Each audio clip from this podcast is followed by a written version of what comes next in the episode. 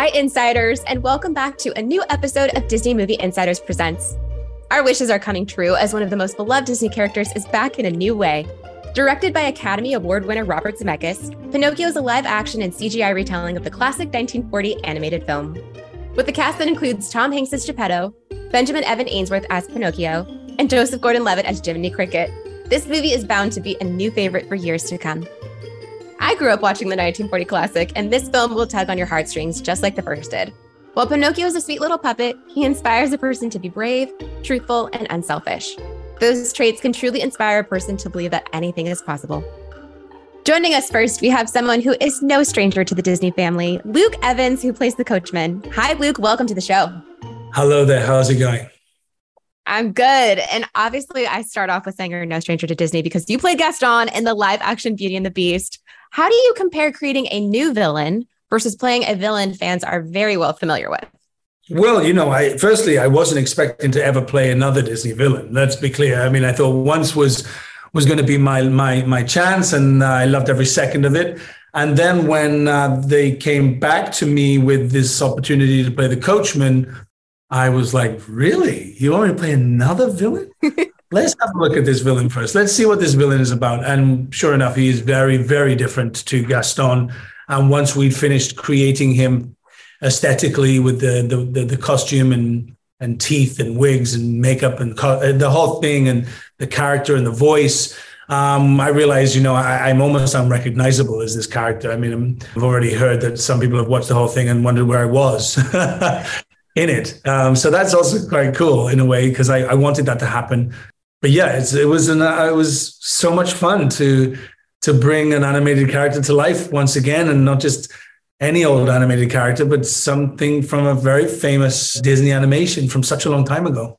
That's so true. It's very iconic. And as you said, you really blend into this role so well. Uh, we love how you mix and match the, the looks and the accents, but you also have a new song. Can you talk to us about that? Because now, as you're saying, like you're a part of Pinocchio, this is iconic. You're in a world with iconic songs as well. What was it like yeah. to have your own song in this?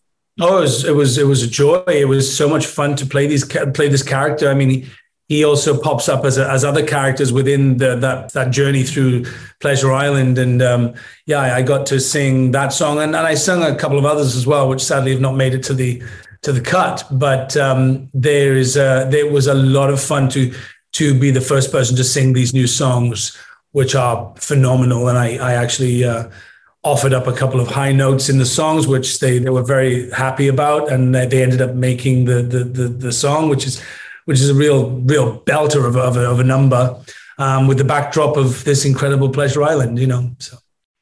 That's what I was going to say, though. I mean, an iconic, it's now going to be an iconic song, The Coachman to Pleasure Island. What was it like seeing Pleasure Island on set? What did that look like visually for you? Because obviously it looks amazing as we see it. Yeah. Well, firstly, it, it didn't look like it does in the movie. Um, but we did have, we did have set pieces and it was all staged with big uh, video screens in the background, huge, huge, gigantic walls of, of, of video which projected images of what it would potentially look like so that I, we all had an idea of where we were. But even though it was only half of the, what we see in the film, we all got the idea and we all got the, the feel that this place was magical and larger than life and, and, and, and full of opportunity and danger and, and naughtiness. well, I've got to say, the Coachman is now inducted into Pinocchio. Every time we see the original, the new film, the ride, Pleasure Island's there. The Coachman's also going to be there in our hearts as well. Thank you so much for embodying these amazing characters from Beauty and the Beast to now Pinocchio. Thanks so much, Luke. Absolute pleasure.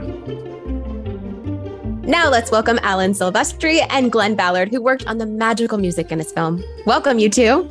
Hey, nice to be here. Thank you, Lisa, for having us tonight. Thank you both so much for joining us. Alan, let's start with you. Robert Zemeckis is the director of Pinocchio. How many films have you collaborated with him on, and how does it feel when another project comes your way? I think it could be somewhere around 22 or 23, ever since Romancing the Stone back in 1983. And it's always the greatest phone call I ever get. I never assume that there will be the next one because that's not how it works. You have to be invited. And uh, when that call comes in, it's just the greatest. So, what is your first thought when you hear about working on a classic Disney film like Pinocchio? Obviously, the original is from 1940. You're going to create new music. Obviously, you have to consider the original. What is that first thought when you hear about this project? And Glen, I want to start with you on this one. My first thought about being able to work on Pinocchio, directed by Robert Zemeckis, scored by Alan Silvestri, was I was doing backflips in my apartment in Paris. Are you kidding? I couldn't have been happier. The opportunity, of course, it's a great challenge, but I'm working with great geniuses who are also great human beings. And so anytime I get a call like that, it's backflips time.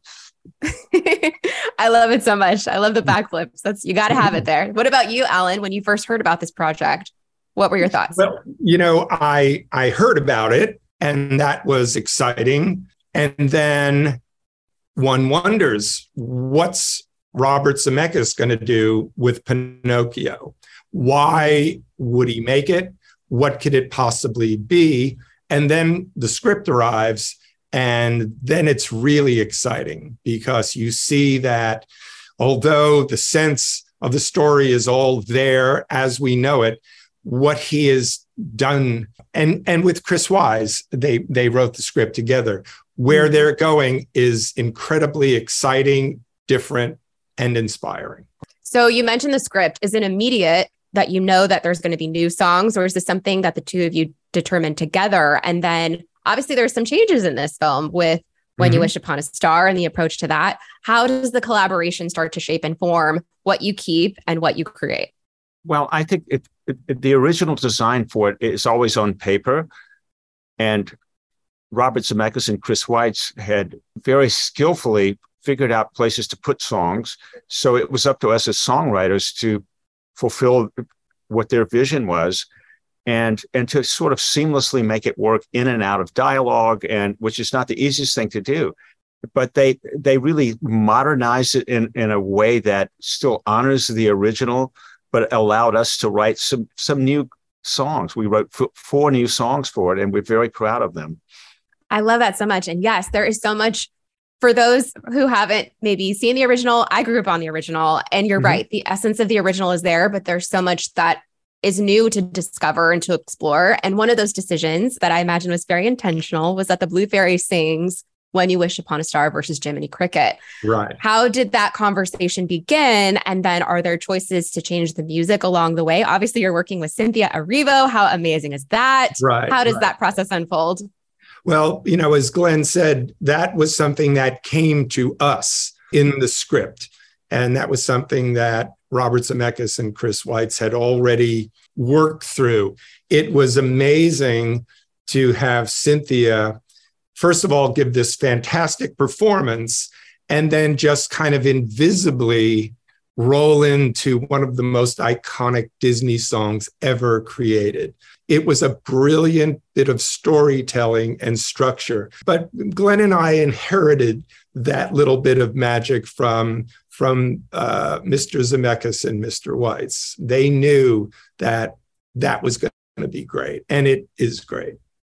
I love it. And yes, there's the classic songs like that. And then, as you mentioned, there's four new songs. So, what can you tell us about the four new songs and all of these exciting performances from the likes of Tom Hanks, Keegan Michael Key, Luke mm-hmm. Evans? Well, the first act of the movie, Alan and I got to write two new songs for Tom Hanks. So, imagine, you know, our delight. And he not only he sings them, he performs them in character as Geppetto. So it really does, in a very kind of seamless way, set up the idea that there someone might be singing in this movie, but it's, a, but, it's it, but it's going to happen in a very natural way, and. Mm-hmm. Uh, you know, uh, Mrs. Zemeckis understands it has to uh, kind of unfold naturally. And Tom Hanks, whom we've worked with on the Polar Express as a singer and you know we wrote songs for him before, and he's like the consummate actor, singer, performer. So we we get to open the show with two Tom Hanks songs. So I feel like we're playing at House Money right after that, and and then we have two other original songs, you know. But uh, that's where it starts. And so I'll just let you continue, Al. No, no. I mean, it's it's um, it, it's amazing. Um, I think it was brought up maybe earlier uh, when Luke Evans was cast. There was no Coachman song. And mm. we got the word that Luke Evans had now been cast as the coachman. He needs to sing. And we were like, he sure does need to sing because he sure can sing. So the, the project had this very kind of organic development um, life cycle, if you will. And as things appeared, um, we had things to do, and it was all very exciting in that way. I imagine as you're talking about this, there's so much that you're discovering along the journey as well because you're working with very different talent. Obviously, you mentioned the director, the writers have very clear visions of how they want to kind of steer some of these songs. Mm-hmm. Do you have a song or one of the performances in the film that is your most favorite, one that you recognize was maybe a challenge at the beginning, but how, how you see it in the film now, it just feels so good. Is there one in particular that you can remember and call out? Well, I, I had to call out two. I just think it's the first two songs we hear. It's they're all from Mr. Hanks you know, he starts off singing when he was here with me, but he's he's kind of singing it, talking it, but Alan's score is supporting it underneath. And then when Pinocchio comes to life, he does the most delightful jig in the history, I think, of like Disney movies. Pinocchio, Pinocchio, and I just those two moments for me are like make it it it's all it's all organic and diegetic and wonderful, you know. What about you, Alan? Well, I'd say, you know, it's it's I haven't seen this in the ad campaign yet, but it's it's Pinocchio starring Tom Hanks, all singing, all dancing. and it's amazing to see Tom give that performance. It's classic immediately. Well, I have to say that your work in this film is going to be truly iconic and be considered a classic as well. Thank you both so much for everything that you did. in Pinocchio, Alan Glen, thank you so much for the time. Thank you so much. Thank you, Lisa. And now we're talking to the voice of Pinocchio himself, Benjamin Evan Ainsworth. Hi, Benjamin. How you doing? I'm great, thank you. Thank you so much. I am so pleased to talk to you today. You are playing such an iconic character. What mm-hmm. was it like auditioning for Pinocchio? like when we first got the call, okay, we've got this audition for Pinocchio with Robert Zemeckis directing. It was like, oh my gosh, it was already an honor. And um, it was really interesting because it took a lot of time to get the voice down. So watching the 1940s classic, um, getting down Dickie Jones's and how he did it, and um, just practicing the voice. And then we got a call back, luckily, and when we did that, we um, I remember padding out this wardrobe, this closet from my parents' room, and we, and we padded it out um, so it was like soundproof, so the voice could like be really heard. And I remember taking three hours to do that, and then the callback was only ten minutes, but it was all worth it in the end, of course. Wow, that's amazing! Oh my gosh, all the preparation. So I love that you were well familiar with the 1940 animated version. You do mm. such an amazing job with this character. I also heard though it's beyond the voice as you're acting, right? Like I heard that hmm. Robert Zemeckis wanted you on set. Talk to us about that process of filming. Yeah. So we started off, we re- we just recorded it in a booth. But then yeah, we we got to set and we we basically got to experience the best of both worlds. Yeah, we went on set, we I met Tom Hanks and um, I got to act with him in a few scenes, Luke Evans, and it was just really cool to see because I wasn't on camera. I was like behind the camera feeding in lines, so I got to mm. see the more technical things in the side of things in this in this movie, which is really cool.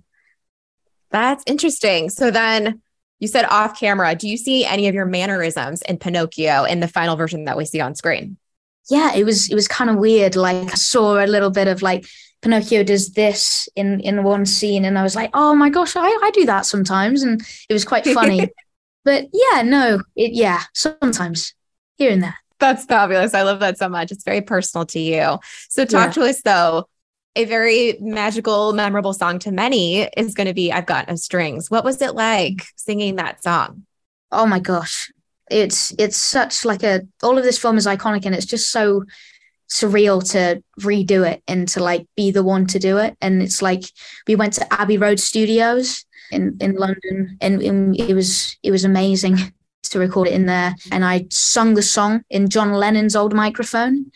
And it was just one of those experiences that you just you live once and it happens once. Oh my gosh, so many pinch me moments. It's like all these magical moments that you had. You mm-hmm. mentioned mm-hmm. Tom, you mentioned Luke. I've got to ask you, do you have a favorite memory from filming though? It sounds like obviously, I don't know mm-hmm. how you top what you just said, but is there anything else that you want to include about filming? Yes. The, the first time I ever met any people, any of the cast, was the read through. And I was just sat there. I was waiting. Oh my gosh. And then Tom Hanks walked through, sat to my left, Robert Zemeckis to my right. And we started to read through. And then slowly it went into them talking about past movies they'd done together and old Disney movies they love. And I was just like in the middle of this, like a bouncing conversation, like a tennis match, like, oh, whoa, whoa, like, oh my gosh, what is happening? And that's one of my favorite moments, like just hearing these stories.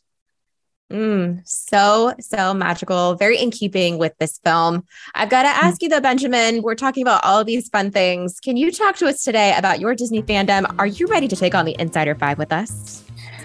Let's do it. What is your earliest memory of being a Disney movie fan? I guess when when I was much younger, um, I loved watching the Pixar movies like WALL-E. I don't know why, but that one's just always in my mind because it's like those Pixar movies I just really loved. I love uh, Monsters Inc. I don't know, I, that's just one that I love. And also Sword in the Stone because it's from my my mum's era, but also like I I love that kind of like fantasy kind of thing. So those those are mine. Very impressive, wide array of films there. I love that so much. Next question. If you could only ride one ride all day at a Disney park, which would it be? Easy, the Star Wars ride. When you like walk through it, oh my gosh, that one's crazy. It's so good. It's so good. I completely agree. Rise of Resistance, that's the one. Yes. Rise of Resistance. So, so good. That's a great choice. It's Disney karaoke night. What song do you sing? I think it's got to be "I've Got No Strings." You got to you got to keep it in the like the family, right? As you should. That is the best pick. I'm obviously going to agree with you. You're invited to a Disney themed costume party. Who or what do you dress as? Oh, um, Sorry, I don't know what that was. Um, my, I, who do I dress as? That's a very good question. I think Thor. You know, Marvel, Disney. I, I think superhero. I really yeah. like that. That's kind of like a surprising but like very delightful choice that you had there. Thor. That's a very like mighty, mighty character, obviously. okay, and to close this out, mm-hmm. which Disney character has the best life advice, and what is it? Ooh, one that I've noticed, like, I guess even Pinocchio has some really good life advice, like the truthfulness. Even if you haven't seen the film, you know when Pinocchio lies, his nose grows. So I think the main moral that you take away from Pinocchio is that world is an exciting place. So when you go through it, you have to be kind and you have to be truthful. That is so beautiful. And that is very true to the story. And it's wonderful that it's true to you. Thank you so much, Benjamin, for joining us today and taking on the Insider Five. I loved hearing all about your Disney fandom and hearing more and hmm. more about this wonderful movie, Pinocchio. Thank you so much. Thank you so much, too. Have a nice day. That's our show. Disney's Pinocchio is now streaming on Disney Plus. So you don't miss any upcoming podcast episodes, subscribe and follow Disney Movie Insiders Presents. And while you're there, we'd love it if you gave us a rating and review.